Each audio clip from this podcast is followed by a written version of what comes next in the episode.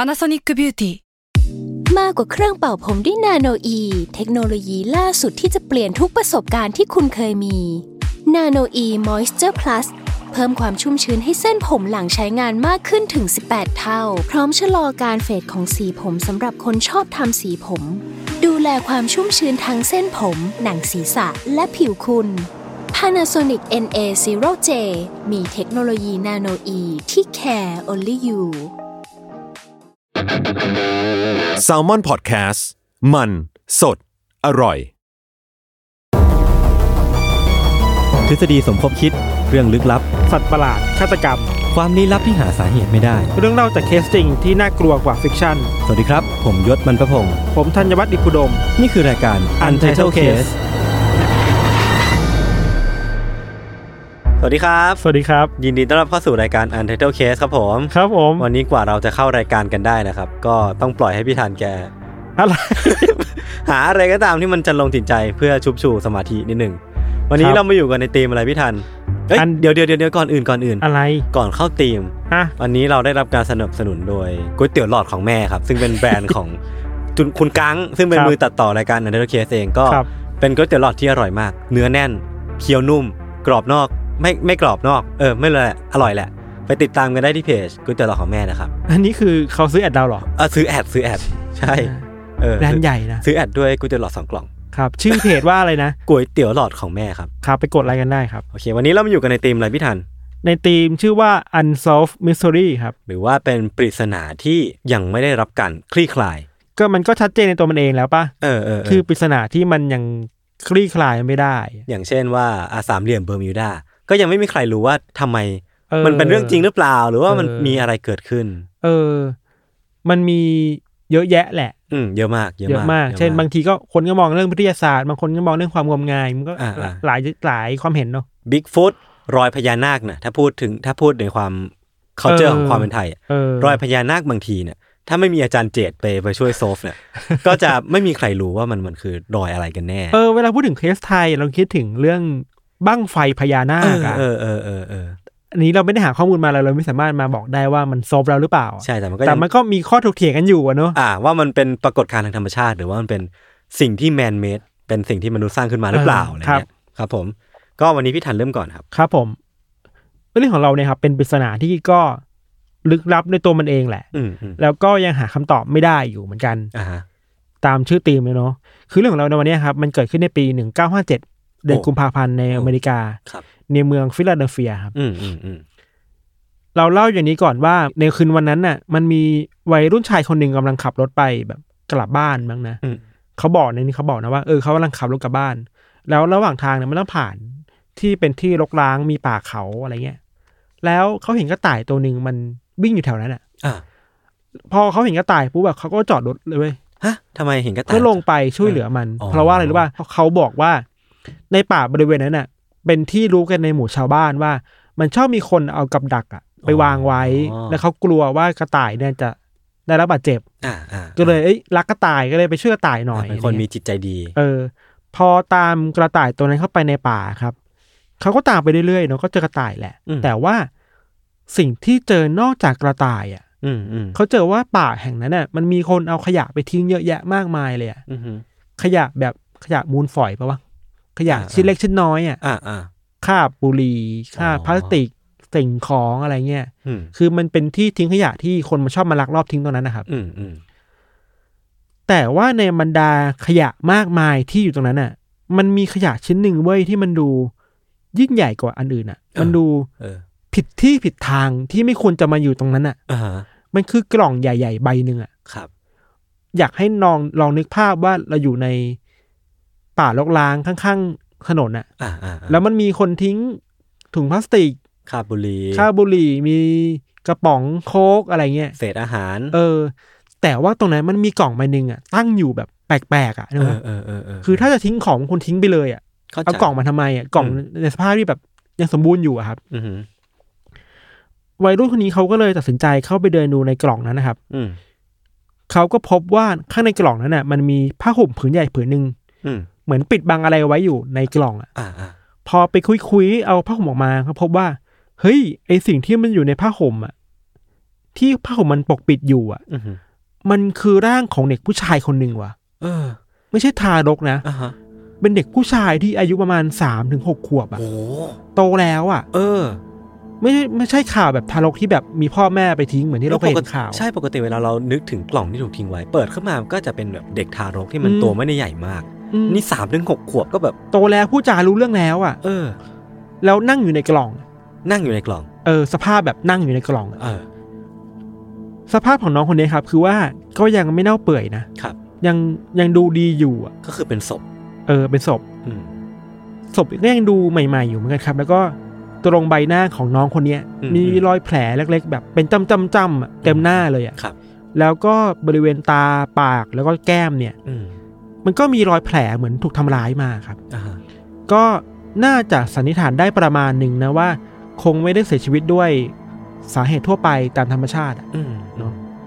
พอเจอเรื่องแบบนี้เข้าครับ วัยรุ่นคนนี้ก็ตกใจมาก อืม เขาก็รีบกลับบ้าน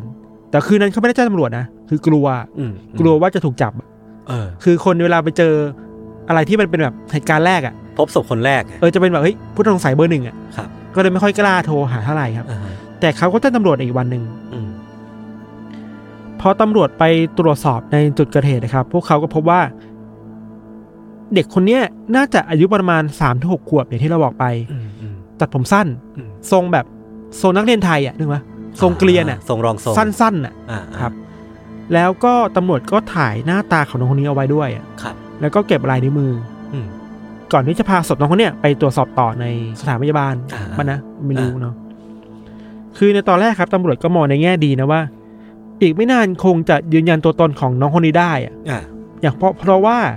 หน้าตาน้องยังดีอยู่เลยอะ ก็คือศพยังไม่ได้เน่าเปื่อย เออสภาพยังดีอยู่ น่าจะตายได้ไม่นานมาก น่าจะมีการคนที่รู้จักน้องบ้างแหละ ชี้ เออ ชี้ตัวได้ เออ ว่าคือใคร เออแล้วรูปที่เราไปดูมา คือน้องนี่ยังหน้าตาสมบูรณ์อยู่เลยอะ เออเออ คือถ้ารู้จักรู้ชัดเจนจบเลยอะ รูปรูปน่ากลัวไหมอะ ไม่น่ากลัวมาก งั้นก็แปะแปะได้ไหมหรือว่า ไม่แปะดีกว่า ไม่ควรแปะ ไม่แปะดีกว่า โอเค เออครับ พอเอาร่างของน้องคนนี้ไปตรวจสอบครับ เจ้าหน้าที่ก็พบรายละเอียดอีกหลายอย่าง อืม อย่างแรกเลยคือว่าเขาได้สันนิษฐานกันว่า อายุของน้องเนี่ยน่าจะประมาณ 3-7 ขวบ ครับ แล้วก็ตรงบริเวณใต้คางอ่ะ อืมอืม มีแผลจุดหนึ่งที่มันเป็นเส้นยาวๆเหมือนตัวแอลอ่ะ อ่าฮะ เป็นเป็นแบบเป็นแผลติดอยู่ตรงคาง เออ แล้วก็สภาพร่างกายของน้องเนี่ย ดูเป็นเด็กที่อ่อนแอมากเลยอ่ะ อืม คือผอม ผอมซูบ เห็นซี่โครงแล้วอะ อ่าอ่า แล้วก็บริเวณขาทั้งสองข้างอะก็มีรอยแผลเป็นจำจำจำจำ อ่า เหมือนถูกทำร้ายมากเหมือนกันน่ะ อ่ามีร่องรอยบอบช้ เออ ำแล้วก็ดูขาดสารอาหารเนาะ ใช่กลายเป็นว่า น้องคนนี้ครับ มีร่างกายที่มีแผลเต็มไปหมดเลยอะ เออเออ ตั้งแต่หน้าตัวขาคาง อืมอืม คืออันนี้เราคิดไปเองนะว่า เราคิดว่าก่อนเสียชีวิตอะน้องคงต้องเจออะไรที่มันแบบแย่มาแน่ คือมันเป็นร่องรอยของการถูกทารุณกรรม ๆเป็นไปได้สูงมากว่าถูกทำร้ายถูกทารุณกรรมมาครับ ครับ เจ้าหน้าที่ก็สรุปได้ประมาณหนึ่งครับว่าสาเหตุการเสียชีวิตของน้องเนี่ยน่าจะมาจากการถูกของแข็งหรือว่าอะไรบางอย่างอ่ะ อืมอืม ตีเข้าที่หัวจนเสียชีวิตอ่ะ เออ แปลว่านี่ไม่ธรรมชาติแล้วแหละ ใช่ไม่ธรรมชาติแน่นอน เข้าใจว่าคงไปเจอรอยแผลที่หัวเลยคิดว่าเออน้องคงถูกถูกตีหัวมา ครับ พอชันสูตรเสร็จแล้วตำรวจก็ พยายามเอารูปของน้องอ่ะ อืม ไปติดป้ายตามหา อ่า เพื่อให้คนมาช่วยตามหาแบบเว้ยรู้จักน้องคนนี้หรือเปล่าครับ ข้อมูลที่เราไปเจอมาคือว่าตำรวจอ่ะแจกใบปลิวที่เป็นหน้าของน้องอ่ะ อืม กว่า4ี่หมื่นแผ่นน่ะ โอ้โห แล้วก็ติดต่อให้คนจากประมาณสิบรัฐอ่ะ เออ เข้ามาดูศพน้องอ่ะ โอ้โห เยอะมาก เพื่อมาชี้ตัวว่ารู้จักน้องคนนี้หรือเปล่าครับ อืม แต่ก็ไม่มีใครสามารถมาฟันธงมาบอกได้เลยว่า นี่คือใครอ่ะ โอ้โห บอกไม่ได้ว่าคือใครค เอ รับ อเออ สุดท้ายพอพยานหรือว่าคนที่น่าจะรู้จักน้องอ่ะ ไม่มีอ่ะ อืม ตำรวจก็ต้องกลับมาหาหลักฐานที่พื้นฐานที่สุดอ่ะ ก็คือตัวกล่องอ่ะ เออเออเ กล่องที่บรรจุน้องมา ภาชนะบรรจุน้องมา เออ เบาะแสแรกที่ตำรวจไปค้นหาครับ คือผ้าห่มเนี่ยอย่างที่เราบอกอะ อ่า ผ้าห่มนี่คลุมตัวน้องมา อืมฮึ ตำรวจก็แกะรอยข้อมูลของผ้าห่มนี้ไปเรื่อยๆอะก็พบว่าผ้าห่มเนี่ยมันถูกผลิตขึ้นในแคนาดาเว้ย อืมอืม แล้วก็ถูกส่งออกมาที่อเมริกา อืม แต่ความยากคือว่า ไอ้ผ้าห่มเนี่ยมันผลิตมาแบบแมสอะ อ่า คือมีคนใช้น่าจะประมาณสามหมื่นคนอะ อืมฮึ ซึ่งมันไม่สามารถจะมายืนยันได้ว่าใครเอาไปใช้ได้บ้างอะ เข้าใจเข้าใจ มันไม่สามารถระบุได้หรอกว่าเอ้ยใครจะเป็นคนร้ายจาก มัน ผ้าห่มอ่ะ มันไม่ใช่ผ้าห่มเทเลเมดอะมันเป็นผ้าห่มที่แบบถูกสร้างขึ้นมาเพื่อส่งออก เออ ส่งอะไรก็ว่าไป ถ้าพูดได้เห็นภาพเหมือนกับว่าเราไปห้างห้างหนึ่งอ่ะ อืม แล้วเราก็ไปซื้อผ้าห่มนั้นมา ใช่ แล้วมันก็มีผ้าห่มอย่างนี้อยู่ในชั้นแบบเป็นร้อยเลยอ่ะ เออเออ ซึ่งมันก็เป็นหลักฐานที่ตำรวจเอามาใช้อะไรไม่ค่อยได้ครับ อืม หลักฐานชิ้นต่อไปคือซีเรียลนัมเบอร์ของกล่องเว้ย เออ ไอเนี้ยน่าจะระบุได้มากขึ้นป่ะ เ คือกล่องมันจะมีซีเรียลนัมเบอร์ว่าไอเนี้ยมันถูกส่งมาจากไหนผลิตมาจากไหนครับ อืมอืม ข้อมูลเนี้ยตำรวจไปเจอมาว่าซีเรียลนัมเบอร์ของกล่องเนี่ยมันมันมาจากกล่องที่เป็นกล่องบรรจุเตียงนอนเด็กอะ อ่าฮะ เตียงนอนเด็กทารกอะที่มั คน รับ มีซี่ซี่ซี่อะ อ่านึกออก นึกภาพบอกว่า เ เออ พอมาถึงจุดเนี้ยเราคิดว่าเขาเริ่ม เริ่มเชื่อมโยงอะไรบางอย่างได้แล้วอะคืออ ม เฮ้ย มันคือกล่องที่มีเตียงนอนนะ อืม แล้วมันมีเด็กนะ แปลว่าเรื่องเนี้ยพ่อแม่น่าจะเกี่ยวข้องหรือเปล่า ก็เปลี่ยนไปก็เป็นไปได้ ใช่ไหม นะ มี ก็ ผู้ ดู ปกคร เชื่ อ อง ม มีมีผู้ใหญ่มันเกี่ยวข้องหรือเปล่า ดูเชื่อมโยงกันเหมือนกัน อืมแต่ว่าพอแกะรอยเส้นทางของกล่องนี้ไปเรื่อยๆครับ ครับ ตามมาดูก็พบว่ามันมีลูกค้าที่สั่งซื้อเตียงนอนแบบเนี้ย อ่า ประมาณ 12 คน เอ้ยก็ไม่เยอะ แต่ปัญหาคือว่า ไม่สามารถแกะรอยต่อไปได้เว้ย อ๋อ เพราะว่าเขามาซื้อที่ร้านอ่ะ ก็คือรู้แค่ว่าจากร้านน่ะบอกว่ามีคนซื้อไปสิบสองคน เออ แต่ไม่รู้ว่าใครซื้อไปบ้าง เพราะว่าเขาไม่ได้ใช้บัตรเครดิตอ่ะ อ๋อใช้เงินสด ใช้เงินสดจ่าย มันก็จบตรงนั้นอ่ะ มันไม่เหมือนยุคนี้อ่ะ เออเออ ถ้าเราไปตรวจตามบัตรเครดิตอ่ะ อ่า มันมีข้อมูลว่าเอ้ยเจ้าของบัตรชื่ออะไร มารูดที่นี่ เออมารู้ที่นี่แต่เนี่ยคือใช้เงินสด เออ แล้วก็ไม่ได้ให้ข้อมูลส่วนตัวทิ้งไว้เลยอ่ะเข้าใจว่าคือแบบมาซื้อมาแล้วจากไปอ่ะ อืมอืมอืม มันก็ไม่สามารถระบุรายละเอียดอีกอ่ะ ครับ เจ้าของร้านจำหน้าไม่ได้ด้วย อืม ตอนนี้ก็เป็นว่ากล่องก็ไม่ช่วยแล้ว อืม ผ้าห่มก็ไม่ช่วยแล้วอะตอนนี้มันเหลือแค่ข้อมูลจากตัวตัวน้องเองอ่ะ เออ คือตัวน้องเองยังมีอะไรบ้างที่ตำรวจสามารถใช้ได้ครับ อ่าฮะ อย่างแรกเลยคือว่าลายนิ้วมือเว้ย เออที่ที่ตำรวจสแกนไปตอนแรก เออ ความน่าแปลกคือว่าตำรวจเอาลายนิ้วมือของน้องอะไป อืม วิเคราะห์ อืม แล้วก็เอาไปแมทช์กับฐานข้อมูลที่ตำรวจมีอ่ะ ซึ่งณปี 1957 ก็ไม่ได้มีเยอะปะ เราคิดว่ามันมีเขาเรียกว่าทะเบียนราษฎร์อยู่อะ อ่าอ่าอ่า แล้วเข้าใจไปเองนะว่า เวลาที่เราจะไปแจ้งเกิดใครอ่ะ ก็ต้อง ก็ต้อง มีลายนิ้วมืปั๊มอไว้ หรือว่ามีลายนิ้วมือปั๊มอะไรบางอย่างไว้อ่ะ ครับ แต่ว่าตำรวจไม่เจอลายนิ้วมือนี้ในทะเบียนราษฎร์เลยเว้ย เอ้ย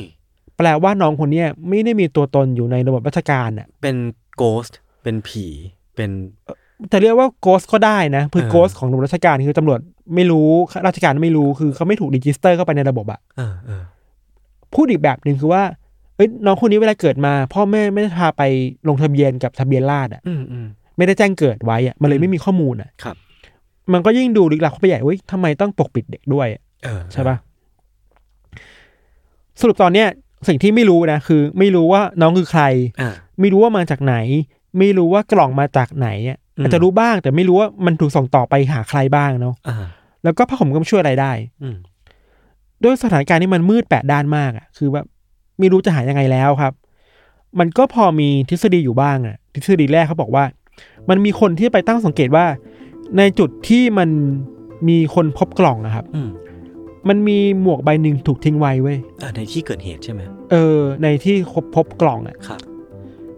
ตำรวจก็ไปตามหาว่าใครคือเจ้าของหมวกใบเนี้ย อืม เขาไปตามหาพวกร้านสั่งตัดหมวกอะ อืมอืม แล้วพบอยู่บ้างว่าเฮ้ยไอหมวกใบเนี้ยมันเทเลเมดว่ะ อืม มันถูกคัสตอมมาเพื่อใครบางคนโดยเฉพาะอะ เออเอออย่างนี้หาง่ายนะ เออแล้วคนที่เป็นคนทำอ่ะ ก็พอจะจำได้ว่าลูกค้าเขาเนี่ย เป็นผู้ชายคนหนึ่งอายุประมาณ 25-30 ปี ครับ แล้วก็มาขอให้ตัดหมวดแบบนี้ขอแบบนี้เลยอะไรเงี้ยครับ อืม ตำรวจก็สาวไปถึงนะ อ่าฮะ แต่พอไปสอบสวนปุ๊บก็คิดว่า ไม่ได้มีอะไรมาเชื่อมโยงเขาเลยอ่ะ เออ คือมีพยานเขาเรียกว่าอะไรตำแหน่งที่อยู่อะ อ่า มีพยาน เออ พยานที่อยู่ พยานที่อยู่ที่แบบไม่เกี่ยวข้องคดีนี้เลยอ่ะ อ่า จนสามารถตัดตัดทิ้งไม่ได้ครับ ครับ ทฤษฎีต่อมาเว้ยมันก็มีคนตั้งข้อสังเกตว่า ตัวน้องคนเนี้ยครับ น้องผู้ชายคนเนี้ยน่าจะเป็นเด็กคนหนึ่งที่เคยอยู่ในบ้านอุปถัมภ์อะ อืม บ้านอุปถัมภ์เราจะพูดว่าไงดีนะมันเหมือนบ้านที่ บ้านเด็กกำพร้า บ้านเด็กกำพร้าเออรับอุปการะเด็กมา ครับ มาเลี้ยงอยู่ครับ อืม แล้วบ้านอุปถัมภ์บ้านเนี้ยวันดีคืนดี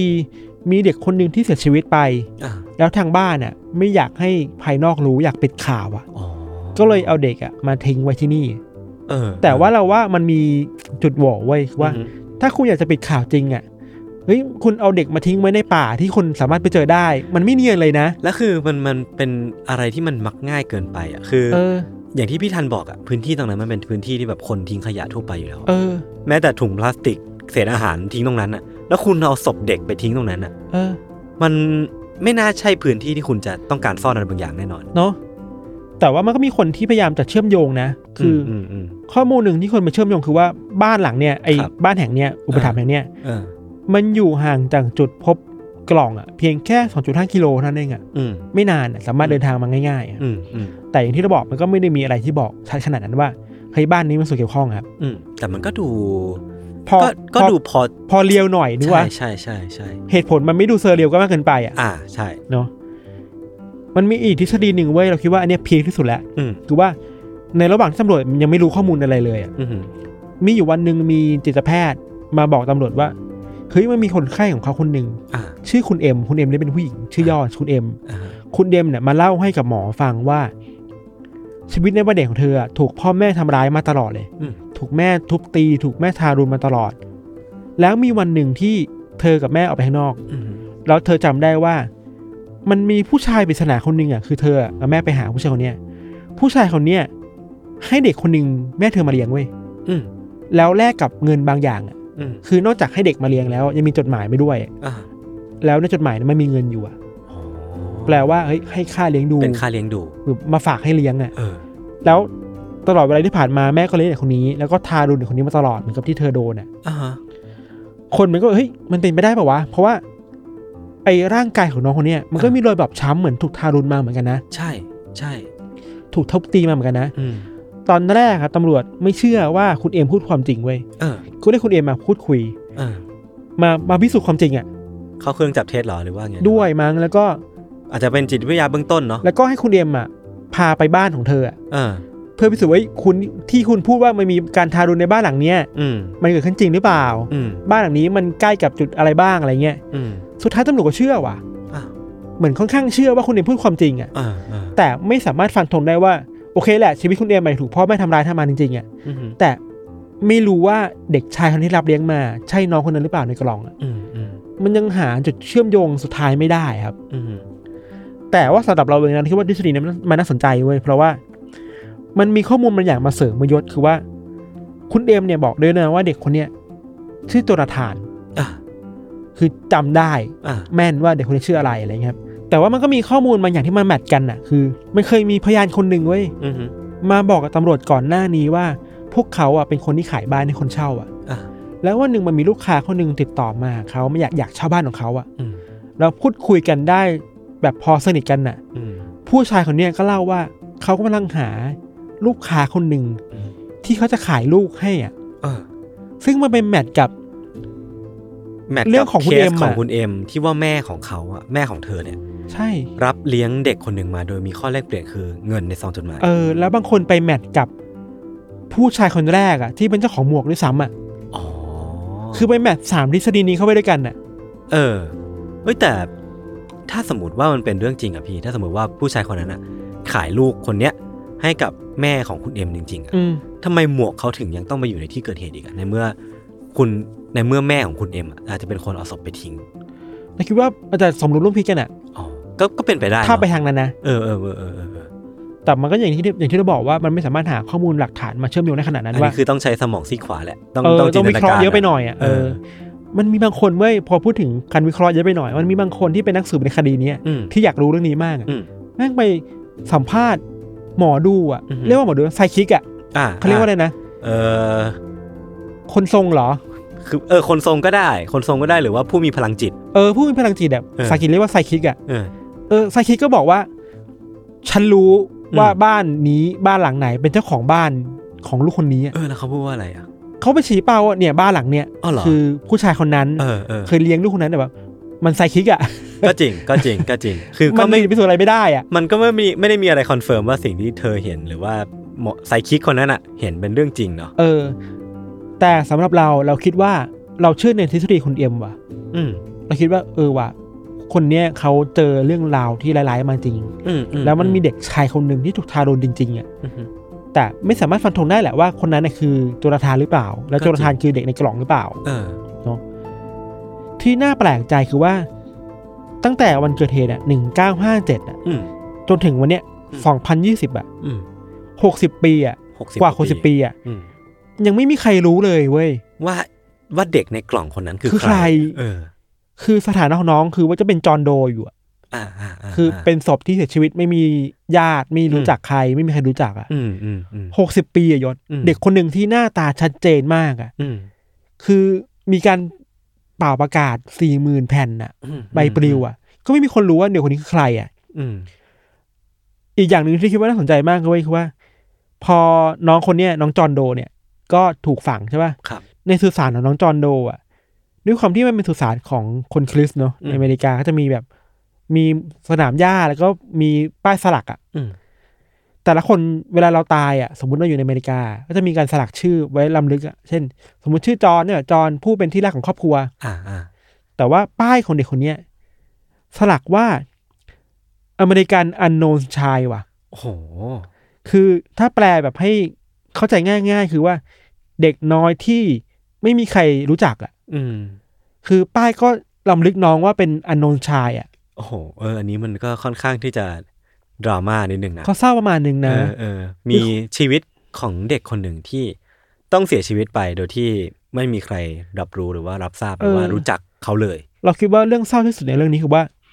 เฮ้ยน้องน้องโดนทารุณจริง ๆ อ่ะ อืมอืม แล้วการทารุณเด็กมันเกิดขึ้นจริง ๆ อ่ะ อืมอืม แล้วคนร้ายมันต้องจิตใจแบบไหนวะที่แบบ อืม เอามาทิ้งในป่า อืมม คือโอเคแหละ เราอาจจะไม่ได้เชื่อเรื่องไสยศาสตร์ไม่ได้เชื่อเรื่อง ที่มันงมงายขนาดนั้นอะ อ่า แต่ว่าเฮ้ยการเคารพคนตายอะ อืม มันก็สำคัญนะเว้ย ใช่ พิธีอะไรบางอย่างในการเคารพคนตายมันสำคัญนะ ในแง่ของจิตใจ เออไม่ใช่ว่ามาทิ้งเขาแบบอย่างนี้อะไม่ อืม ว่าเขาจะตายด้วยสาเหตุอะไรก็ตามอะ เออเออเออ มันก็ยังน่ากลัวอยู่อะ เป็นวิชวลที่น่าขนลุก คือคือลองนึกภาพตัวเองนะว่าเวลาเดินเข้าไปในป่า เออ เราเปิดกล่องปริศนาบางอย่างขึ้นมาแล้วเจอข้างในว่ามันเป็นเด็ก เออ สามถึงหกขวบอ่ะ เออ ซึ่งตัวโตอ่ะ เราคงรู้สึกว่าเราขนลุกพอสมควรอะ มันไม่เหมือนข่าวที่เราเห็นทุกวันอะ อืม ทารก เป็นเด็ อะ ทาร อันนี้ จ ก็ ริงๆ น่ากลัวแหละ อันนั้นก็เศร้าเนี่ย เอออั อันนั้นก็น่ากลัวแต่แค่ว่าวิชวลที่กำลังนึกอยู่ตรงเนี้ย ใแวิชวลอะ มันมันมันค่อนข้างที่จะผิดไปจากที่เราเคยเห็น เออ เห็นกันมา เราไปเจอคลิปใน YouTube อันหนึ่งเป็น TikTok มั้ง อืม ที่อเมริกาเว้ยมันมีวัยรุ่นกลุ่มหนึ่ง ครับ ไปเที่ยวชายหาด อืม แล้วชายหาดอ่ะ เขาไปเจอกระเป๋าใบหนึ่งอ่ะ อ๋อ ถูกทิ้งไว้นั่นเห็นปะ มีคนแท็กเรามาใน เหรอ ใช่ในในอันเดอร์คลับหรือว่าในทักที่ เออ ในทวิตเตอร์ เออมีมีมีคนส่งมาให้เราเหมือนกัน ใช่ใช่ แล้วคิดว่าเฮ้ยน่ากลัวคือว่าเราเล่าก่อนว่า มีเพื่อนไปเที่ยวทะเล อืม แล้วไปเจอกระเป๋าเดินทางใบหนึ่งเมย์ใหญ่ อยู่ตรงโขดหินเล อย ยู่ตรง อะ โขดหินเลยอ่ะ เออ แล้วก็ไปเปิดดู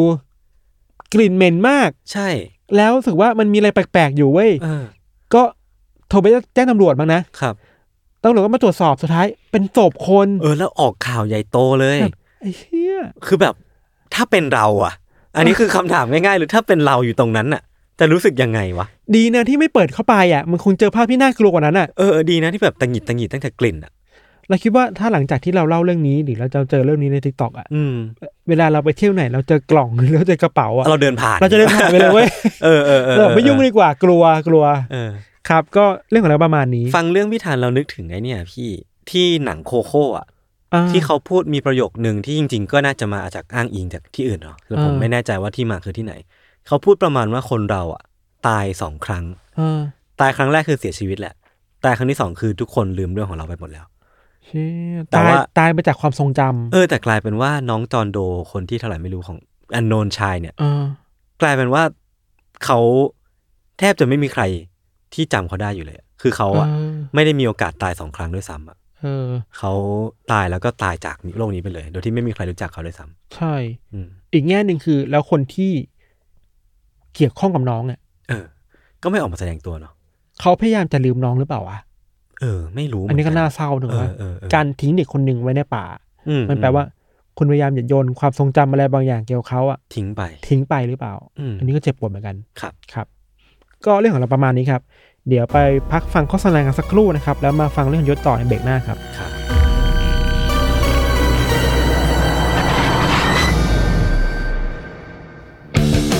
สวัสดีครับ ผม ทอมจากกรีฑยมพยอม โฮสต์รายการ Survival Trip เที่ยวนี้มีเรื่องในเครือ s t a l m o n Podcast ครับแหม่คุณผู้ฟังครับ นี่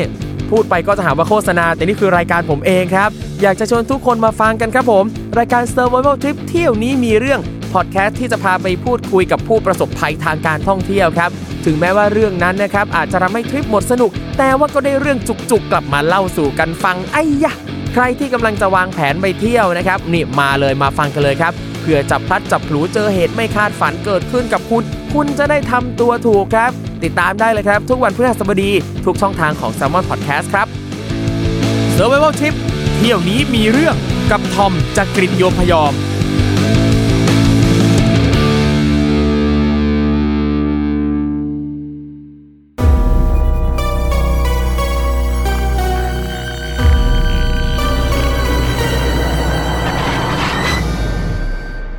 พี่โจเนี่ยเขาบอกว่าในเบรกที่ 2 อ่ะ ก่อนอื่นเลยให้เราเกริ่นว่าเรามี Untitled Club ของเราแล้ว ครับผม ก็ใครที่ยังไม่ได้กดจอยก็ไปกดจอยกันได้ ครับ คือเรียกได้ว่า เรื่องลี้ลับสา เป็น มสิบ เป็น เรื่อกง รุ๊ป ตลก ลี้ลับไหมนะ เรื่องตลกเจ็ดสิบ สลับกัน คือคือก็ก็พูดคุยกันเรื่องลี้ลับนี่แหละครับ แต่ อ่า ว่าส่วนใหญ่แล้วก็จะเป็นคนที่มีอัธยาศัยดี ครับ คนที่มีเซนส์ด้านด้านการตลกเข้ามาในกลุ่มกันเลยผมก็ไม่เข้าใจว่ามาจากไหนกันนะ ครับ ก็ปั่นกันทุกคนเรียกได้ว่าเข้ามาก็คุ้มค่าที่จะเสียเวลาการอ่านแน่นอนครับ ครับ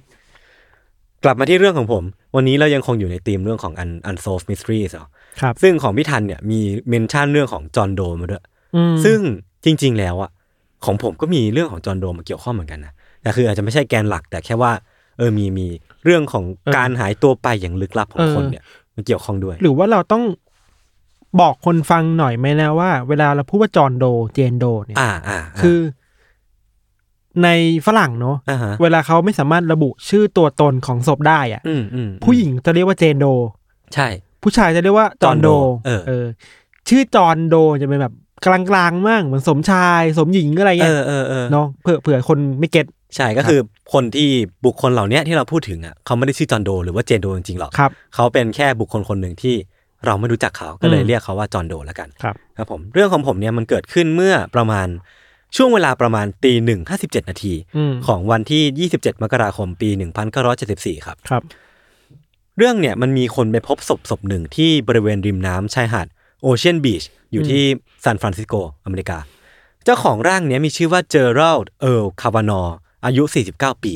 คือมันไม่ได้รู้หรอกว่าเขาคือใคร อืม เกิดมาจากการชี้เป้าเมื่อสืบสวนต่อไปเรื่อยๆอะพี่ คือในตัวเขาอะไม่มี ID การ์ดอยู่ หรือว่าไม่มีอะไรที่มันจะบ่งบอกเลยว่าเขาคือใครกันแน่ อืม สภาพนั้นตอนนั้นที่ถูกพบของคุณคาวานอนเนี่ย อยู่ในสภาพนอนหงาย อืม มีเสื้อผ้าสวมใส่อย่างครบถ้วน แล้วก็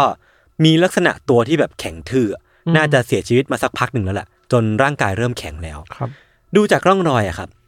สาเหตุการเสียชีวิตของคุณคาวานอนเนี่ย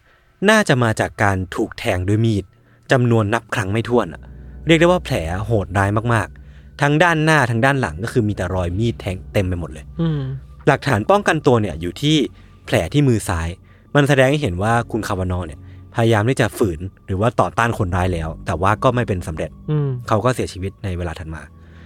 คือข้อมูลเกี่ยวกับชายคนเนี้ยที่มีชื่อว่าคาวานอเนี่ย ไม่ได้มีมากมายอะไรเลยพี่ อืม จากรูปลักษณ์ภายนอกครับ คุณคาวานอเป็นคนที่ค่อนข้างที่จะหัวล้าน ผมเริ่มจะล่วงไปแล้วตามการเวลาตามวัยเนาะ แล้วก็จากประวัติแล้วครับ เขาทำงานอยู่ที่โรงงานทำฟูกที่นอนแห่งหนึ่ง เป็นคาทอลิก แล้วก็ไม่เคยแต่งงาน อ่า อันนี้คือทั้งหมดที่เรารู้เกี่ยวกับคุณคาวานอ น้อยมากอะ น้อยมาก just this เลยแบบ ไม่มีใครรู้ไปมากกว่านี้แล้ว ครับ ครับผม ต่อมาครับอีก 5 เดือน เมื่อวันที่ 25 มิถุนายน ปี 1974 มีหญิงสาวคนหนึ่ง ไปพบเข้ากับศพอีกศพหนึ่ง อืม ที่บริเวณหนองน้ำสเปรเกิลในสวนโกลเด้นสเตทก็ยังคงอยู่ในอเมริกา เจ้าของร่างเนี้ยมีชื่อว่าโจเซฟสตีเวนส์มีชื่อเล่นว่าเจ คือคุณเจเนี่ยถูกแทงที่ร่างอ่ะทั้งหมด 3 แผลด้วยกัน อืม แล้วก็ในจมูกแล้วก็ปากเนี่ย อืม ชุ่มไปด้วยเลือด เรียกว่ามีแต่เลือดอยู่ในปากกก อ่า ปากเต็มไปหมดเลย อ่า นองไปด้วยเลือดแล้วกัน คือคุณเจเนี่ยถูกพบเห็นล่าสุดในคืนก่อนหน้านั้นครับ หลังจากออกจากคาบาเร่คลับแห่งหนึ่ง บนถนนมอนโกเมอรี่ คือเจเนี่ยมีประวัติมากกว่าคุณคาวานอนหน่อยหนึ่ง อืม คือเมียมนีบันทึกบอกไว้ว่าคุณเจเนี่ยเกิดแล้วก็เติบโตในเมืองเท็กซัส โดยเขาเนี่ยเป็นดรักควีนพี่ทัน อ่า ดรักควีนก็คือเป็นสาวประเภทสองที่ อืม แสดงโชว์ อืม เล่นเป็นผู้หญิงก็ก็ได้ได้แบบว่าเป็นเป็นขึ้นเวทีไปเล่น อืม การละเล่นอะไรพวกเนี้ยแล้วก็จะมีคนที่แบบคอยติดตามดูก็เป็นแฟนเป็นอาหาร อืม แฟนคลับ คุณเจเนี่ยเป็นดรักควีนที่แบบ โด่งดังมากๆ แล้วก็เดบิวต์ในซานฟรานซิสโกเมื่อ 8 ปีก่อน แล้วก็เริ่มมีชื่อเสียงในแวดวงเกย์ในฐานะนักแสดงโชว์ คือถ้าพูดถึง drag queen หรือว่าพูดถึงนางโชว์เนี่ย เป็นเมือ ก็ ง จะ ต้น ใช่ก็เป็นเบอร์ต้นๆของซานฟรานซิสโกไปเลย ครับ โดยวันนั้นนะครับ วันที่หญิงสาวไปพบศพเข้าเนี่ยตำรวจเนี่ยเชื่อว่าคุณเจเนี่ย น่าจะเป็นคนขับรถออกไปยังสวนสาธารณะแห่งนั้นน่ะ ๆอืม กับฆาตกรเองด้วยซ้ำอะ เพราะว่า เพราะว่ารถรถที่อยู่ในที่เกิดเหตุอ่ะ า คือรถของคุณเจเว้ย อ๋อ เออ มัน โค มัน โค มันก็เลยกลายเป็นว่า เออตำรวจเดาว่า เจเนี่ยน่าจะขับรถออกไปกับฆาตกรคนนั้น ก็มีความเชื่อมโยงอยู่ประมาณหนึ่ง ใช่ใช่ใช่ต่อมาครับอีกประมาณ 1 เดือนให้หลัง เมื่อวันที่ 7 กรกฎาคมปี 1974เหมือนเดิม มีการพบศพอีกศพหนึ่ง โดยหญิงแก่ที่กำลังจูงหมาไปเดินเล่นอยู่แถวบริเวณริมคอนเวย์ถนนนะ แล้วจู่ๆครับหมาตัวนั้นอ่ะ ก็เหมือนได้กลิ่นอะไรบางอย่างอ่ะพี่ แล้วก็วิ่งนำหน้าเธอไปจนพบศพเข้าเหมือนที่โอเจเลยเหมือนคดีโอเจของพี่เลย อ่าอ่า อืมศพนั้นนะครับเป็นศพของคุณคลอสเอคริสแมนคือเขาเนี่ยเป็นชายเยอรมันวัย 31 ปี คือที่คอของคุณคริสแมนเนี่ย ถูกเฉือนถึง 3 แผลในบริเวณติดๆกันอ่ะ า คือคอมันก็บริเวณไม่ได้ใหญ่มากเนาะ า แต่ในบริเวณจำนวนแค่นั้นนะครับมีแผลถูกเชือดคอถึง 3 แผลด้วยกันอะ อ่า แล้วก็ที่น่าสยดสยองคือที่ตัวของคุณคริสแมนเนี่ยครับถูกแทงมากกว่า 15 ครั้ง ทางด้านหน้าด้านหลัง จนตำรวจเนี่ยที่ทำคดีบอกว่า สภาพศพของคุณคริสแมนเนี่ยถือเป็นสภาพศพที่โหดร้ายที่สุดครั้งหนึ่งที่เขาเคยเห็นเลยเนาะและอินเคสว่าตำรวจนายเนี่ยเคยทำคดีของคุณของโซเดียคินเลอร์แล้วด้วยอะ อ่า เออ นั่นแปลว่ามันมันมีความเชื่อมโยงอะไรบางอย่างว่า เออ คดีเนี้ยมันมันค่อนข้างที่จะน่ากลัว เออ ครับ สิ่งที่ศพของคุณคริสแมนเนี่ยครับสวมใส่อยู่เนี่ยคือแจ็คเก็ตหนังสีแทน บูทหุ้มข้อแบบมีชิป แล้วก็เชิ้ตขาว แล้วก็ที่มือของมือข้างซ้ายของคุณคริสแมนเนี่ยมีแหวนแต่งงานสีทอง อืม คือจากหลักฐานทั้งหมดหรือว่าเบาะแสทั้งหมดเนี่ยมันก็ดูเป็นเบาะแสหลักฐานทั่วไปเนาะไม่ได้มีอะไรที่มันแปลกตาหรือว่าผิดไปจากข้อสังเกตของตำรวจสักเท่าไหร่อะ อื พี่ มอืม แต่ว่าสิ่งที่น่าแปลกใจอ่ะคือในกระเป๋ากางเกงของคุณคริสแมนเนี่ยมันมีเครื่องสำอางอยู่อะมันมีขวดเครื่องสำอางอยู่ในกระเป๋ากางเกงของ อืม ชายแท้ๆคนหนึ่งที่แต่งงานแล้วด้วยอะ อืม ตำรวจเนี่ยก็เลยเริ่มที่จะปฏิดประต่ออะไรบางอย่างได้ เริ่มที่จะเชื่อมโยงจิ๊กซอว์บางอย่างเข้าด้วยกันได้ว่า การตายของคุณคริสแมนเนี่ยมันอาจจะเชื่อมโยงกับการตายของคุณคาวานอร์หรือว่าเจด้วยซ้ำอะจุดร่วมกันของทั้งสามคดีที่ผมได้เล่าไปก่อนหน้านี้ครับคือทุกศพเนี่ยถูกแทงด้วยมีด อืม จากทางข้างหน้าแล้วก็ทางข้างหลังทั้งหมดเลย อืม แล้วก็มีการขโมยสิ่งของที่มันแสดงตัวได้ไปทั้งหมดเลย ไม่ว่าจะเป็น อ่า ID พาสปอร์ต เออ หรือว่าใบขับขี่หรือว่าอะไรก็ว่าไป ก็ถูกขโมยหมดเลย อ่านั่ นั่นทำให้ศพทุกศพอะเป็นจอร์นโดอยู่ชั่วขณะหนึ่ง แปลว่าคนร้ายเองก็ต้องการจะ ปกปิดอะไร ป บาก ง ปิด อ อะไร ย่าง บางอย่าง ใช่ ไหม ใช่ใช่และก็เบาะแสที่สำคัญที่สุดอะพี่ ทั้งสามคนเนี่ยก็คือมีตั้งแต่คุณคาวานอร์คุณเจ แล้วก็คุณคริสแมนเนี่ยมีโอกาสที่จะเป็นเกย์เหมือนกันทั้งหมดเลย แปลว่าคนร้ายก็เลือกเหยื่อ ใช่ มีกลุ่มเป้าหมาย ใช่ใช่ ใช่ไหม คือคุณคาวานอร์เนี่ย อย่างที่ได้บอกไปเขาเป็นคาทอลิกที่เคร่งมาก ๆ แล้วก็ อ่าอ่าอ่า ไม่เคยมีประวัติมีภรรยามาก่อน หรือว่าแต่งงานมีครอบครัวมาก่อน ครับ นั่นแปลว่าอาจจะเป็นเกย์ก็ได้ อันนี้ก็เป็นข้อสันนิษฐานของตำรวจเนาะ คุณเจเนี่ยเป็นดรักควีน ค่อนข้างที่จะชัดเจนว่าเขาเป็นเกย์ อ่า ส่วนคุณคริสแมนเนี่ยแต่งงานแล้ว อ่า แต่ว่ามีเครื่องสำอางอยู่ในกระเป๋ากางเกงตำรวจก็เลยเดาว่าหรือว่าคุณคริสแมนก็เป็นเกย์ด้วยเหมือนกัน แล้วก็อาจจะเป็นหนึ่งในแคตตากรีเดียวกัน อ่า มีฆาตกรคนเดียวกันก็ได้ ที่เลือกเหยื่อเป็นเกย์เหมือนกัน โหถ้าอย่างนั้นเนี่ยมันแปลมันกำลังจะบอกว่า นี่มันคือซีรีส์คิลเลอร์ ที่ ที่ เจาะใช่ เจาะจง ใช่ กลุ่มคนกลุ่มหนึ่งเป็นพิเศษ ถูกต้อง ใช่ น่ากลัวนะ เออเออเออพอตำรวจรู้อย่างนี้ยครับเขาก็เลยเริ่มเริ่มที่จะลงมือสอบสวนเพิ่มเติมไว้พี่ อ่า ก็ไปตามหาเบาะแสหลักฐานเพิ่มเติมเนาะเพราะว่าตอนเนี้ยข้อมูลที่ตำรวจรู้ว่ามีน้อยมาก อืม ๆ แต่ปรากฏว่าครับอีกเกือบปีต่อมา ในวันที่ 12 พฤษภาคมปี 1975 ในขณะที่ตำรวจกำลังสืบสวนข้อมูลอย่างเข้มข้นนะพี่ อืม มันก็มีการพบศพของคุณที่ชื่อว่าเฟรเดริกเอลเมอร์แคปปิน ครับ คือคนเนี้ยเป็นชายอายุ 32 ปี ซึ่งถูกพบศพโดยนักปีนเขาที่บริเวณเนินทรายแห่งหนึ่งในซานฟรานซิสโกอีกแล้ว ก็ในสภาพที่ชุ่มไปด้วยเลือด ก็คือศพของเขาเนี่ย เรียกได้ว่าอยู่ในสภาพที่โหดร้ายไม่แพ้กัน ครับ กับสามศพก่อนหน้านี้เลย สาเหตุการเสียชีวิตที่ตำรวจบอกอะครับ คือ คือเขาเนี่ยมีแผลถูกแทงเข้าที่ขั้วหัวใจโดยตรงเลยทำให้แบบเลือดไหลทะลักออกมา แล้วก็เป็นสาเหตุสำคัญที่ทำให้เขาเสียชีวิต อ่า โดยร่องรอยของเลือดในแถวนั้นนะครับบ่งบอกว่า ศพของคุณเฟรเดริกเนี่ย น่าจะถูกลากมากว่า 20 ฟุตแล้วอะคือมันมี สิบฟุตนี่คือ เออ กี่เมตรวะ ไปกี่เมตรวะไม่รู้ ประมาณประมาณหกห้าหกเมตร ก็ ก็คือ คือมีร่องรอยการถูกลากของศพเนี่ย ก็คือมันปรากฏออกมาในแง่ของรอยเลือดที่ถูกลากไปเนาะ อ่า แล้วก็เดือนต่อมาครับ ก็มีการพบศพอีกคนหนึ่ง ที่มีอายุมากที่สุดในทั้งหมดที่เล่ามา คือศพของคนเนี้ยมีอายุประมาณ 66 ปี อืม ชื่อว่าคุณฮาราวเกาเบิร์ก ถูกพบเมื่อวันที่ 4 มิถุนายนปี 1975 ที่สนามกอล์ฟแห่งหนึ่งในเมืองลินคอล์นพาร์ค คือสภาพศพของคุณฮาราวเนี่ย เห็นได้ชัดเนี่ยว่าจะถูกทิ้งไว้นานมากแล้วอะพี่ อืม คือมันเริ่มที่จะมีหนอนแมลงวันอะ อ่าอ่า ไต่ชัยหน้าของเขาแล้วอะ อ่า คือสภาพศพที่ตอนที่ตำรวจไปพบอะคือหน้าของเขาเละหมดแล้ว อ่า แล้วก็บนใบหน้าก็คือ ตาหรือว่าจมูกหรือว่าปากเนี่ย ม ถูกบดบังด้วยหนอนแมลงวัน แล้วก็หนอนที่มันชัยเยอะแยะไปหมดแล้ แต่ ว ว่าก็เสียชีวิตมาหลายวัน เออถูกวินิจฉัยว่าน่าจะเสียชีวิตประมาณสองอาทิตย์แหละ โหเย เอออะคือกางเกงของคุณฮาราวเนี่ย ครับ ถูกรูดซิปลงไว้พี่ แต่ว่าไม่มี อ่า กางเกงในอยู่ข้างใน มันแปลได้หลายอย่างเนาะ เออ เช่นถูกถอดออกมาแล้วใส่ใหม่หรือเปล่า แต่ว่าก่อนที่จะถูกถอดออกมา ถูกทำอะไรหรือเปล่า เออ ก็ไม่แน่ใจ ครับ แต่ว่าตำรวจก็สันนิษฐานว่าคนร้ายเนี่ยน่าจะเป็นคนที่เอากางเกงใน หรือว่าชุดชั้นในของคุณฮาราวเนี่ย ไปเหรอ ไป ด้วยสาเหตุอะไรก็ไม่รู้เหมือนกัน อ๋อ คือเพราะว่าในกางเกง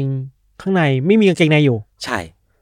ก็เลยเดาว่าคนร้ายน่าจะเอาไป แต่ว่าไม่มีใครรู้นะพี่ว่าเอาไปทำอะไร แล้วถ้าไปเชื่อมต่อกับคดีก่อนก่อนๆหน้านี้อ่ะ ใช่ใช่ มันก็มีความเกี่ยวกับเรื่องเพศ ใช่ใช่ อยู่ ใช่ บ้างใช่ไหม คือสาเหตุที่ตำรวจเนี่ยจัดห้าคนที่ผมเล่าไปทั้งหมดเนี่ย เออ อยู่ในหมวดหมู่เดียวกัน หรือว่าจัดไว้เป็นเหยื่อของฆาตกรคนเดียวกันเนี่ย เออ เพราะว่าทั้งหมดถูกแทงด้วยมีดเหมือนกัน และน่าจะมีโอกาสที่จะเป็นเกย์ด้วยเหมือนกันอะ เออ ก็เลยถูกจัดไว้เหมือนกัน ต่อจากนั้นครับฆาตกรก็เงียบหายไปติดต่อกันเป็นเวลาประมาณ 5 เดือน อืม เพื่อมันมันเป็นระยะเวลาเพียงพอที่จะทำให้ตำรวจเนี่ยทำกันบ้านเพิ่มเติมจนออกมาเป็นภาพสเก็ตชของผู้ต้องสงสัยคนหนึ่ง คือตำรวจเนี่ยบอกว่าผู้ต้องสงสัยคนเนี้ยครับ ถูกพบเห็นในบาร์แล้วก็ร้านอาหารในย่านแคสโตรหรือว่าในเมืองซานฟรานซิสโกเนี่ยบ่อยครั้ง แล้วก็มีลักษณะผิวดำอายุประมาณ 19-22 ปี สูงประมาณ 175-180 เซนแล้วก็มีรูปร่างที่ผอมซูบตำรวจเนี่ย เชื่อว่าคนร้ายนะครับ น่าจะมีลักษณะนิสัยที่เป็นคนค่อนข้างเงียบขรึมเนาะจากการ อืม บอกเล่าของคนที่อยู่ในที่เกิดเหตุด้วยกันเนี่ย แล้วก็มีลักษณะท่าทางที่ค่อนข้างจริงจัง เออ แล้วก็บอกว่าน่าจะมีประวัติการศึกษาที่ดี แล้วก็ฉลาดกว่าคนทั่วไป คือมันมีคำบอกเล่าของพยานในที่เกิดเหตุอะพี่ที่ น่าจะเป็นคนที่อยู่ในร้านเดียวกันกับเหยื่อ และก็ฆาตกรคนนี้ด้วย บอกว่าชายคนเนี้ยหรือว่าฆาตกรคนเนี้ย มักจะเล่าให้ฟังว่าตัวเองเนี่ยเป็นนักเรียนศิลปะอะพี่ ครับ คือเป็นเป็นคนที่ร่ำเรียนมาในมหาลัยนะมหาวิทยาลัยทางด้านศิลปะ โดยเฉพาะเลยอะ อืมอืม แล้วก็ยังมีคนที่รอดจากคนร้ายคนเนี้ย บอกว่าชายคนเนี้ย ชอบที่จะอาสาวาดภาพให้ตัวเองอะขณะอยู่ที่บาร์อะพี่ อาสาวาดภาพให้ตัวเอง เออก็คือ ยังไงนะ บอกว่าตอนนั้นคือเขาเนี่ยเป็นเหยื่อที่รอดมาจากไอ้ฆาตกรคนเนี้ย เ แต่บอกว่าในตอนที่เขาอยู่ที่บาร์กับฆาตกรคนเนี้ย เออ ก็ฆาตกรคนเนี้ยบอกว่าเฮ้ยเดี๋ยวผมวาดรูปให้ไหมผม อ๋อ เรียนมหาวิทยาลัยศิลปะมานะ เออ ผมขอสเก็ตภาพคุณก่อนได้ไหม แต่เป็นการเชื้อชวนที่ไม่ค่อย ไม่ค่อยน่าไว้วางใจเท่าไหร่เนาะ เออเออเออและชายคนเนี้ยก็ปล่อยให้ฆาตกรคนเนี้ย ซึ่งตอนนั้นเขายังไม่รู้ว่าเป็นฆาตกรเนาะปล่อยให้วาดภาพของเขาจนเสร็จอะพี่ แล้วก็มันจะมีการยืนยันจากพยานในที่เกิดเหตุอะบอกว่าชายคนเนี้ยน่าจะเป็นคนวาดภาพหรือสเก็ตภาพเหยื่อทุกคน เออ ที่เขาลงมือฆ่าด้วยซ้ำอะ โห เออเออ เออเออเรื่องน่าสนใจไหม นั่นทำให้ฉายาของชายคนเนี้ยหรือฆาตกรคนเนี้ยครับ เป็นที่รู้จักกันในชื่อของ The Doodler ดูดเลอร์นี้แปลว่า The Doodler ก็คือเป็น Doodle เนี่ยมันแปลว่าวาดเล่น อ่า เป็นวาดแบบฟรีสไตล์ อ่าอ่าอ่า เออ มันก็เลยกลายเป็นว่า ฉายาของคนคนเนี้ย ชื่อว่า The Doodler ก็คือเป็นนักวาดภาพ จิตรกรฆาตกรที่เป็นจิตรกรด้วย อืม แล้วก็หรือว่าอีกฉายาหนึ่งคือ The Black Doodler ก็คือ มีเขามีผิวดำอ่ะ ก็เลยเพิ่ม อ๋อ เพิ่มคุณศัพท์ให้ไปด้วยอีกอย่างหนึ่ง คือก็เป็นคนอารมณ์ศิลปิน ใช่ใช่ใช่ ที่ ใช่ อยากฆ่าคน เออ ลองนึกภาพพี่ฐานลองนึกภาพว่าตัวเองอยู่ที่บาร์เนาะนั่งกำลังนั่งกินเหล้านั่งกินไวน์อยู่ แล้วก็มีชายคนหนึ่งเนี่ยจู่ๆก็เดินเข้ามาในร้าน แล้วก็อาสาสเก็ตภาพของเราอะ อืม เออ บอกว่าเอ้ย ผมขอวาดรูปคุณได้ไหม ม เพราะว่าอาจจะชัวเชิญนะว่าคุณหรือว่าเราเนี่ย อืม มีลักษณะภายนอกที่ค่อนข้างน่าดึงดูด ม อาจจะอยากขอวาดภาพด้วย ม เออ แล้วก็เขาอาจจะใช้เวลาเนี่ย จ้องมองมาที่เรา สังเกตดูร่างกายของเรา แล้วก็ก็ร่างกายนี่แหละ ซึ่งในภายภาคหน้าเนี่ย เขาจะเอามีดเนี่ย มาจรดไปที่ร่างกายของเราที่เขาจดจ้องไปในบาร์ด้วยอะ โห เราบอกไม่ได้เลยอะว่าถ้าเป็นเราเราจะตอบยังไงอะ ใช่ใช่ คือเวลา ใช่ สมมติว่าอยู่ในสถานการณ์แบบในบาร์อยู่ในผับอะ อืมอืมอืม บางทีการพูดคุยกัน อืม ในระหว่างที่สังสรรค์น่ะ มันก็อาจจะสร้างความสนิทชิดเชื้อความน่าสนใจในในระหว่างกันได้อะ เออเออเออ ใช่ไหม เออใช่ เราไม่รู้ว่าวิธีการในการเข้าหาเหยื่อ approach ที่เขาเข้าหาเข้าหาเหยื่อเป็นยังไงอะเขาอาจจะเนียนมากก็ได้นะ ใช่ ดูเป็นมิตรมากก็ได้นะทำให้คนเชื่อใจได้อะ เออ แล้วกล้าไปด้วยอะ อาจจะมีวิธีการพูด การ เออ โน้มน้าวอะไรบางอย่างที่ทำให้เหยื่อตายใจ แล้วก็ เออ ให้เขาลงมือวาดภาพก่อนที่ไอ้ฆาตกรคนเดียวกันนั่นแหละ ที่เป็นคนเดียวกับจินตกรคนนี้แหละ เออ จะกระหน่ำมีดแทงมาที่ร่างของเราอย่างไม่ยั้งเลยอะพี่ สตอรี่มันดูเป็นซีรีส์ฆาตกรรมมากเล เอย อ อะ เออเออ น่าสนใจมากเลยอะแต่ว่าคดีนี้ครับ มันมีปัญหาที่แบบใหญ่หลวงอยู่อย่างหนึ่งอะพี่ ที่ทำให้ตำรวจไม่สามารถคลี่คลายได้สักทีอะพี่ นั่นก็คือว่าคนที่มีส่วนเกี่ยวข้องกับเหตุการณ์เนี่ย ส่วนใหญ่เลยอะไม่กล้าที่จะพูดออกมาอะพี่ เพราะว่า เออเออเออ พวกเขาอะโดนกลัวโดนกล่าวหาว่ายุ่งเกี่ยวกับสังคมของชาวเกย์อะ เข้าใจได้ ในยุคนั้นน่ะ เข้าใจได้ การเป็นเกย์อะคือการเป็นปมด้อยอย่างหนึ่งอะ เออ ที่ในสังคมตอนนั้นมันมันยังไม่ได้ไม่ถูกยอมรับอะ เออ แล้วก็อาจจะถูกกีดกันโดยไม่เข้าใจว่าไอ้คนที่เป็นเกย์เนี่ย ต้องมีปมหรือว่ามีบาปอะไรบางอย่างที่ติดตัวมาด้วยอะ อืมั มัน นก็เลยกลายเป็นว่าเออไม่ยอมรับสักเท่าไหร่ บางที ไม่ใช่แค่ในอดีตอะ อืม ในทุกวันนี้อะ อืม การตัดสินคน ใช่ อคติคนที่มีกับเรื่องเพศอะ เออ มันก็มีอะ ใช่ มันก็เยอะอยู่ อืม อาจจะเป็นเสียไม่ได้ว่าโอเคแหละสังคมมันเปิดมากขึ้นแล้ว อืม แต่คนที่มันมีความเชื่อว่ามองเรื่องเพศเป็นเรื่องที่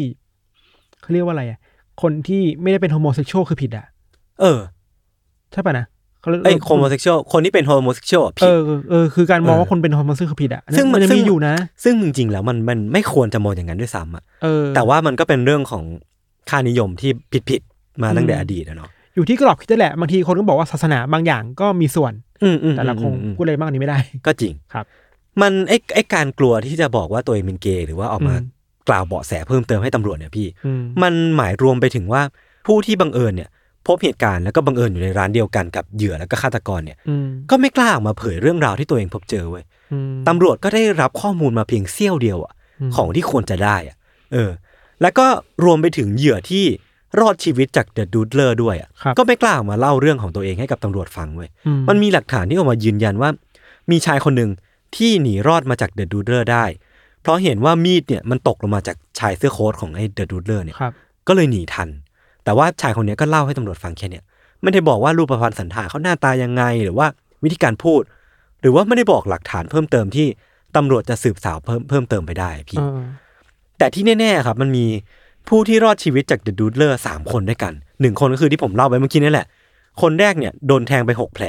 แต่ว่ารอดชีวิตมาได้จึงเล่าเรื่องราวให้ตำรวจ แต่ว่าคนที่สองอะครับ ปฏิเสธที่จะให้ข้อมูลกับตำรวจ คือไม่แม้แต่บอกว่าตัวเองคือใครโดยซ้ำอะ อืม แต่รู้แค่ว่าเหยื่อคนที่สองของเดอะดูดเลอร์ที่รอดชีวิตมาได้เนี่ย เป็นคนที่ดังระดับประเทศ แต่ว่าไม่กล้าที่จะบอกว่าตัวเองเป็นเกย์เพราะว่าน่าจะมีผลกับหน้าที่การงานหรือว่าชื่อเสียงของตัวเอง อืม คนที่ 3 ครับ เป็นคนสำคัญของซานฟรานซิสโก ที่หนีออกจากเมืองแล้วก็ไม่ตอบจดหมายหรือว่ารับโทรศัพท์ของตำรวจเลยอะ อืม คือไม่มีใครแม้แต่คนเดียว ที่จะเล่าเรื่องราวของตัวเองให้กับตำรวจฟังเพิ่มเติม มันก็เลยกลายเป็นว่าไอ้ปมที่มันตำรวจต้องการที่จะรู้เพิ่มเติมอ่ะ เออ มันไม่เคยได้รับการสนับสนุนเลยอะ เออ แล้วก็ถูกทิ้งไว้เป็นปมอย่างนั้นอะ เออ อื น่าม สนใจ โดยในปีก่อนหน้าที่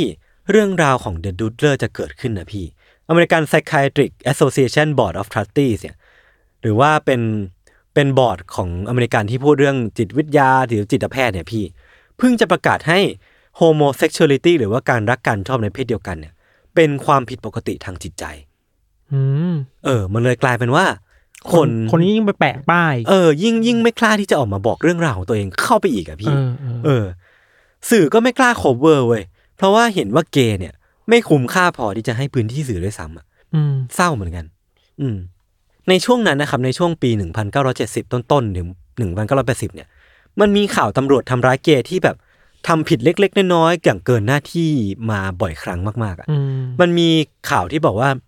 ตำรวจอะเห็นว่าเกย์คนนี้ขโมยของอะแต่แทนที่จะไปใช้กฎหมายในการจับเขาอะกลับทำร้ายร่างกายอย่างเกินหน้าที่อะต่อยแล้วก็กระทืบซ้ำอะไรเงี้ยพี่ อืม เป็นข่าวที่ถูกพบเห็นได้อย่างบ่อยครั้งในในช่วงนั้นนะครับ ครับ แล้วก็เมื่อไหร่ก็ตามที่เกย์ถูกทำร้าย หรือว่าขโมยของเนี่ยตำรวจก็มักจะคิดว่าพวกเขาสมควรแล้ว เออ มันมันก็เลยกลายเป็นว่าเป็นสังคมที่ถูกกดทับ มีความไม่เป็นธรรมสูง ภายในช่วงระยะเวลาตั้งแต่เดอะดูดเลอร์เนี่ยเริ่มก่อเหตุครั้งแรกอะครับ ต่อเนื่องมาเป็นระยะเวลาประมาณหนึ่งปีครึ่ง มีการรายงานว่ามีเกย์ในซานฟรานซิสโกเนี่ยเสียชีวิตไปแล้วมากถึง 21 คน ในแค่ อืม เมืองเมืองเดียว อืม ในช่วงระยะเวลาประมาณหนึ่งปีครึ่ง อืม ก็ถือว่าเป็นตัวเลขที่น่าตกใจ อืม อืม อืม ก็จับไม่ได้ ใช่ใช่ คือมันก็มีบางคนนะที่บอกว่า The Doodler เนี่ยอาจจะเป็นผู้ที่อยู่เบื้องหลังการเสียชีวิตของเกย์ทั้งหมดในซานฟรานซิสโกเลยก็ว่าได้ อ่า แต่ก็ไม่ได้มีหลักฐานเนาะ อ่า มันก็ไม่ได้มีการยืนยันว่าทั้งหมดคือคดีของ The Doodler เพราะว่าจากที่ตำรวจรายงานไปอะครับ ฝีมือของไอ้ฆาตกรคนเนี้ย คือเท่าที่ผมได้เล่าไปห้าคนเท่านั้นเอง มีเท่าที่มีแบบหลักฐานที่พอจะยืนยันได้เนาะ อ่า เออคือปัญหาเหยียดเพศในตอนนั้นนะครับ ถือว่ารุนแรงมากจริง ๆอ่ะแล้วมันก็เลยเป็นสาเหตุว่าทำไมข่าวเรื่องเนี้ย ถึงเงียบลงในเวลาอันรวดเร็ว แล้วก็ไม่เป็นที่โจทย์จันเหมือนฆาตกรต่อเนื่องอื่นๆ ทั้งนั้นที่โปรไฟล์มัน ม สตอรี่มันหรือว่าความรุนแรงของเหยื่อ มันก็เพียงพอนะ เฮี้ยมมากอ่ะ เออมันก็สูสีกับฆาตกรต่อเนื่องที่เราได้ยินกันอะ เออ แต่กลายเป็นว่าเรื่องเนี้ย พอกับ ไม่ พอมัน เออ มีเรื่องอคติทางเพศที่มาเกี่ยวข้องอ่ะ เออไม่ คน เคย ก็ ถูก เลือก พูด ที่ ถึ จะ ง แบบ เลย เอออยาก ใช่ จะปิดมันไปอ่ะ มีคนได้รับรู้เรื่องนี้ได้น้อยมาก เอ เอ อ อแล้วก็อย่างที่ดูกันครับในทีมเนี้ยแปลว่า The Doodler เนี่ยก็ยังไม่ถูกจับ แล้วก็ยังลอยนวลอยู่ อืม ก็คือกลายเป็นหนึ่งใน Unsolved Mysteries ต่อไป ก็ยังไม่ถูกจับ ใช่ จนถึงทุกวันนี้ ไอ้ช่วงนี้เหตุการณ์นี้มันเกิดขึ้นในช่วงปีไหนนะ 1974 จนถึงวันนี้ก็ 40 50 ปี สี่สิบห้าสิบปีถ้า เออ แก่แล้วสมมติถ้าเป็นคน ใช่ ที่ผู้ใหญ่ ใช่ ประมาณหนึ่ง น่าจะประมาณ 60 70 แล้วอะพี่ สมมติอ่ะ ตีเลขคร่าวๆว่าเป็นผู้ใหญ่ฆาตกรสามสิบ อืม แล้วตอนนั้นตอนนี้สี่สิบปีเจ็ดสิบแล้ว เออ ก็แก่แล้ว ถ้ามันถ้าไม่ติดคุกไปแล้วก็แก่ ตายแล้ แล้ว ว ไม่มี เออ แรงแล้วทำอะไร ใช่ อื โอ้ ม แล้วแล้วมีคนที่เข้าข่ายบ้างไหม ก็มีบ้างพี่ มันมีการพบเจอผู้ต้องสงสัยที่ใกล้เคียงอะพี่ในปี อ่า 1977 ก็คือหลังจากเรื่องเกิดประมาณ 3 ปีอะ อืม แต่ว่ามันก็ไม่มีร่องรอยที่บ่งชี้ว่าผู้ต้องสงสัยคนนั้นอ่ะ อืม คือเดอะดูดเลอร์เว้ย อืม คือผู้ต้องสงสัยคนนั้นอะเป็นคนขาว อืม แต่จากการรายงานของของพยานหรือว่า อ๋อเป็นผิวดำ ผู้รอดชีวิตอ่ะคือเขาเป็นคนผิวดำมันก็เลยไม่ได้ลงล็อกกันเว้ย ม เออ มันก็หรือว่ามันก็มีการพบเจอเอกสารของจิตแพทย์คนหนึ่งอ่ะ ที่น่าจะรักษาคนร้ายเนี่ยหรือว่ารักษาเดอะดูดเลอร์เนี่ยแหละ อืม บอกว่ามีการบันทึกไว้ว่า The Doodler เนี่ย ในระหว่างที่กำลังอยู่ในเซสชั่นการบำบัดทางจิตเนี่ย อืม เขาก็ยอมรับนะว่าเขาได้ทำการก่อเหตุฆาตกรรมที่แบบโหดร้ายมากับเกย์อะ อืม แต่ว่าสุดท้ายแล้วก็ไม่มีการตามจับได้ว่าชายคนเนี้ย หรือว่าคนไข้คนเนี้ยคือใครกันแน่ มันก็เลยไม่มีอะไรคืบหน้าไว้ยพี่ โหเรากลับนึกถึงคดี ก่อนหน้านี้ไม่นานนะที่เราพูดคุยกันเรื่อง Golden State Killer อะ เออเออเออ ที่กวดจะจับได้คืออายุ 71 ปีแล้วอ่ะ เออ แก่แล้วอ่ะ เออแล้วล่าสุดก็พี่ทันก็เพิ่งบอกว่าเขา เออ รับสารภาพ เขารับสารภาพเพื่ออ ม ที่จะว่าหลีกเลี่ยงโทษประหารชีวิต เออเออออ ได้เป็นโทษจำคุกตลอดชีวิตแทน อืม สมมตินะ สมมตินะแล้วถ้าเราเทียบกับเคสของ Golden State Killer อะ อืมอืม ถ้ามันไม่มีเทคโนโลยี หรือว่าไม่มี DNA ที่มันทันสมัยอ่ะ อืมอืม เขาก็ทำอะไรไม่ได้อะ ก็จริง ใช่ไหม เออ ซึ่งก็น่ากลัวแหละ คือเรื่องนี้มันน่าหดหูเหมือนกันเนาะ เออ ว่าแบบ เอ้ย การที่เราเป็นเกย์ มันไม่ได้เป็นเรื่องผิดเลย คือ เออ คนคนหนึ่งที่จะเกิดมาเป็นเกย์ เออ เขาก็ถือเป็นคนเหมือนกัน แล้วเขาก็มีฟรีดอม มีสิทธิเสรีภาพ เออเออ เทียบเท่ากับคนคนหนึ่ง เออมัน ทั่วไป มันมีเรื่องนี้เราคิดได้ตอนที่ยศเล่าอะคือว่า คดีเนี่ยแม่งมีหลายเลเยอร์เว้ย เออ เลเยอร์แรกมันคือเลเยอร์ของฆาตกร ใช่ เช่น ความผิดปกติทางจิตใจอะไรก็ว่าไปที่เขา อืม ทำมันอยากฆ่าคน อืม อีกเลเยอร์หนึ่งมันคือเรื่องอย่างที่ยศบอกมันคือเรื่องอคติทางสังคมอะ เออ ที่มันทับมาอีกทีอะ ใช่ พอมันทับบุ๊บแบบมันทำให้การเผยแพร่ผ่านสื่อ เออ การพยายามจะตามหาข้อเท็จจริง อืม หรือแม้แต่ในต้นกระบวนการที่ตำรวจไม่เชื่อใจ เออ คนที่รอดชีวิตหรือไม่เชื่อใจเหยื่อ เออ มันเกิดขึ้นเยอะมากเลยอะ จริง ซึ่งมันสึกไอ้ปัจจัยพวกเนี้ยรู้ว่ามันใหญ่มากนะ แล้วมันมันลายล้อมคดีนี้อยู่อะ อืม มันลายล้อม อืม เหยื่ออยู่ทำให้เหยื่อ พูดอะไรออกไปอะคนก็ไม่เชื่อ เออ เนาะ ใช่ เราว่ามันเรื่องแบบนี้มันเกิดขึ้นเยอะมากเว้ยเลยเยอะเว้ยเช่น ออออออ ถ้าเราเทียบกับคดีข่มขืนนะ อืม อาจจะไม่ได้เกี่ยวเรื่องเพศนะเกี่ยวเกี่ยวแหละ สมมติว่าคดีข่มขืนแล้วมีเด็กไปบอกว่าเออ ถูกข่มขืนมา อืม มันก็เคยมีในอดีตที่แบบตำรวจก็ไม่เชื่ออะ อืม ตำรวจก็ไปเบลมเหยื่อว่าเอ้ยคุณแต่งตัวไม่ดีหรือเปล่า คุณ เออ ไป เออ นู่นนี่ เออ หรือเปล่าใช่ปะมันมีเหยื่อที่ถูกเบลมอ่ะ อืม เราคิดว่ากรณีนี้ก็เหมือนกันคือว่าเหยื่อถูกเบลมว่าเป็นต้นตอของความผิดอ่ะ ทางทางที่เขาก็ไม่ได้ผิดอ่ะ เขาเป็นคนเสียหายนะเว้ย เออ มันเป็นเรื่องของกลไกความไม่เท่าเทียมในสังคม เออ ที่แบบใหญ่มาก เออแต่ด้วยอคติแบบนี้แหละ มันทำให้เหยื่อถูกเบลมและคดีมันไม่คืบหน้าคนที่ต้องถูกเบลมจริงๆคือคนร้ายเนี่ย มันก็ลอยนวลไป ใช่ใช่เลยใช่เลยพี่ มันน่าเศร้าแหละ คือมันมีดีเทลอีกอย่างหนึ่งเกี่ยวกับเรื่องนี้ที่ผมอยากเล่าอ่ะพี่ คือเวลาผ่านไป 4 ปีหลังจากเกิดเหตุ ในขณะนั้นคดีก็ไม่คืบหน้าเลย อืม แล้วก็นิตยสารเกย์เนี่ยที่พูดเกี่ยวกับเรื่องเกย์เนี่ยก็พยายามเรียกร้องอย่างมากอะว่าเฮ้ยทำไมตำรวจไม่ทำคดีนี้อย่างจริงจังสักทีวะ ครับ ทำไมมันถึงยังไม่มีความคืบหน้าสักทีวะ มันมีบทความหนึ่งในนิตยสาร Tales of the City ครับ กล่าวไว้ว่า กล่าวถึงฆาตกรคนนี้ไว้ว่า The Doodler ชายผิวดำสุดชั่วร้ายที่จะนั่งที่บาร์และวาดภาพคุณก่อนที่จะพาคุณกลับบ้านและฆ่าคุณซะ ปัญหาอย่างหนึ่งของไอ้ไอ้บทความเนี่ย อืม คือมันเขียนเป็นเหมือนเป็นไอ้เรื่องราวของ The Doodler เนี่ย เป็นเพียงหนึ่งในตำนานเมืองเท่านั้นเองอะ เหมือนไม่ใช่เรื่องที่เกิดขึ้นจริง เหมือนไม่ใช่ เออ คดีที่เพิ่งเกิดไปสดๆร้อน อืม ๆแต่เป็นเพียงเรื่องเล่าถูกลดทอนความสำคัญของมันไป ก็เลยกลายเป็นความน่าหดหู่อย่างหนึ่งละกัน อืมอืมอืม ทำไมอเมริกามันมีเรื่องอะไรพวกนี้เยอะแยะมากมายเลยเนาะ เออเออเออเออ แล้วว่า 80%ที่เราเคสมาเล่าอ่ะอเมริกาเยอะมากเลยนะเว้ยฆาตกรต่อเนื่อง จริงจริง ฆาตกรที่แบบจิตใจเหี้ยมโหดแบบเนี้ย อืมอืม เยอะว่ะน่ากลัวว่ะ เออ แล้วตอนนี้คือก็ยังจบแบบปลายเปิดแบบนี้ ใช่ เป็นโคเคส ใช่ อย่างนี้ไปเรื่อยๆ คือมันก็ยังหาข้อสรุปไม่ได้แม้ว่าเวลามันจะผ่านมากว่า 50 ปีแล้วอะพี่ เออแล้วสำหรับเราเราก็หวังว่า มันอาจจะมีปัจจัยอะไรบางอย่างเหมือนคดี Golden State Killer อะ เออเออ ที่ไออะไรใหม่ๆ มันทำให้เราเจอข้อมูลใหม่ เจอตัวตนได้อะ อืมอืมอืม ก็ภาวนาให้คนร้ายถูกจับให้ได้แหละ คือล่าสุดอะพี่ที่เกี่ยวกับคดีเนี้ยที่ผมไปเจอมาเนาะ ครับ คือมันก็มีการ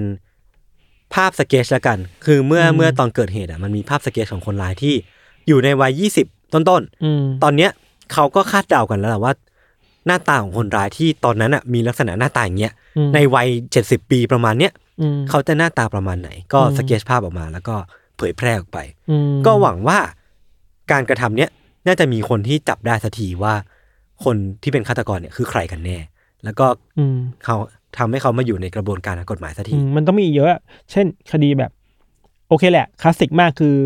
โซเด c คิลเลอร์ใช่ไหม อ่า ที่แบบ Jack the ไม่ถูกจับไปที Ripper แจ็คเด อะไร ลิ ก็ตาม เปอร์หรือว่า อืม วันก่อนเห็นคนพูดในกลุ่มอันเดอร์เคสอะ อืม แบล็กดาเลีย อ่า อันนี้ก็น่าสงสั อั ย นนี้คือน่ากลัวมาก เราบอกเลยว่า คือถ้าเราเท่าที่เราอ่านคดีฆาตกรรมมาอันเนี้ยเรากลัวที่สุดอะ สภาพศพด้วยแหละ สภาพศพน่ากลัวมากๆโคตรน่ากลัว เออ แล้ว เออ ปัจจัยอะไรเยอะแยะมากมายมันก็ยังมันอันซอฟอยู่อะ อืมอืม ซึ่งเออว่ะคดีพวกนี้มันลึกลับเพราะว่านี่แหละ อืม การฆาตกรรมมันน่ากลัวมากกว่าเรื่องจริงอ่ะ และการหาคำตอบไม่ได้เนี่ย ก็ทำให้คดีฆาตกรรมนั้นมันลึกลับขึ้นไปอีก ครับผม ครับผม วันนี้เรื่องที่ผมแล้วก็พี่ทันเตรียมมาก็มีประมาณนี้ครับ ไว้ติดตามมันได้เคสเอพิโซดต่อๆไปได้ทุกช่องทางของสมาร์ทพอดแคสต์เช่นเคยครับผม ครับ วันนี้ผมและพี่ทันก็ลาไปก่อน สวัสดีครับ สวัสดีครับ